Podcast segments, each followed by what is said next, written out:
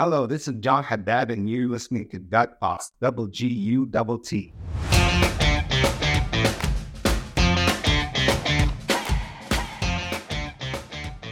So I guess, you know, for some reason, also when you get, even with artificial intelligence today, right, there are lots of people who are just against it.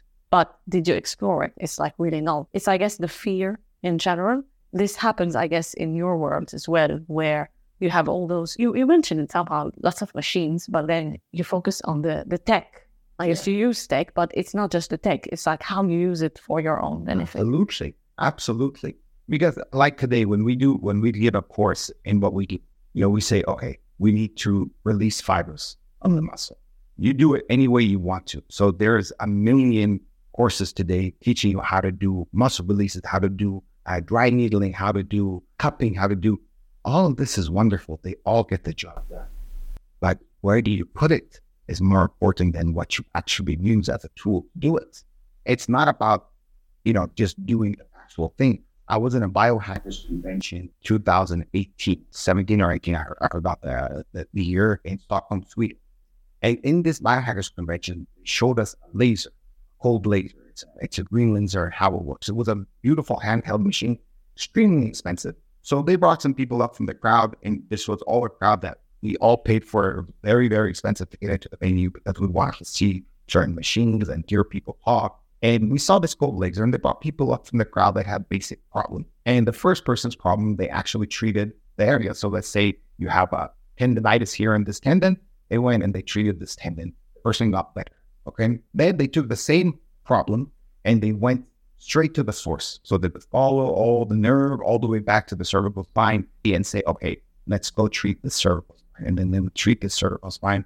And then they saw that the result would actually get better.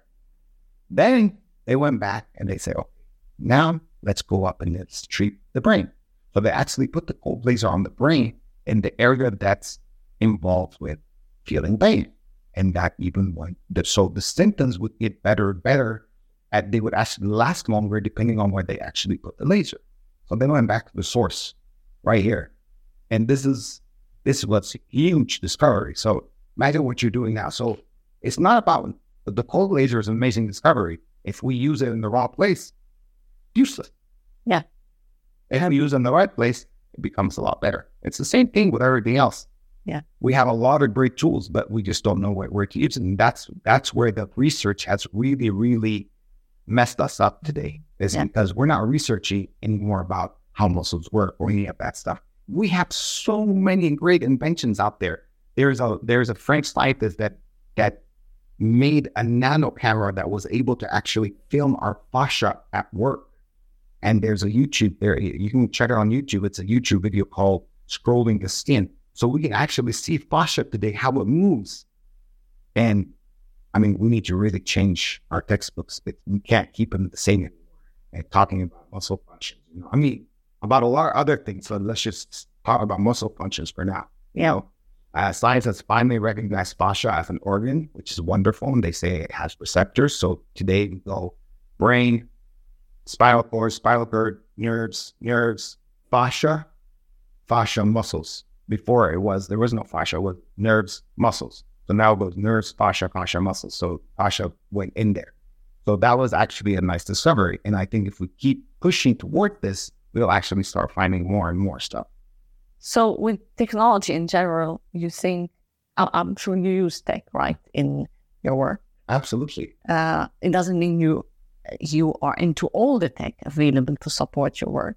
You're into the ones that ask the right questions to solve the right exactly. problems. Exactly. It's, exactly. Many are not asking the right question. Exactly. We have some kind of technology that can actually support our, our way of thinking, or mm-hmm. even even that can support giving us data analysis towards what we need and what we're missing, I would support it in a heartbeat. You know, I mean, it's perfect. There's a lot of other stuff that just, I think that are just useless. That's used. Yes. That's, un- that's the unfortunate part. Used and used, but useless. And maybe I'm just saying it's useless because it's being used in the wrong places again. Yeah. And we don't have, I, I haven't tried it enough on the right places to see if it actually is, is, is useful. But again, if, if something is getting done this quickly, we need to change because there's a lot of great minds out there. And these people that are creating these great tools, if they actually started creating tools using the proper way, then a lot of things will change. It starts with the gut. It ends with the gut. It's in your gut. Gut Talks. This is the end of this episode with John, aka The Fix. Thanks for listening and see you next time.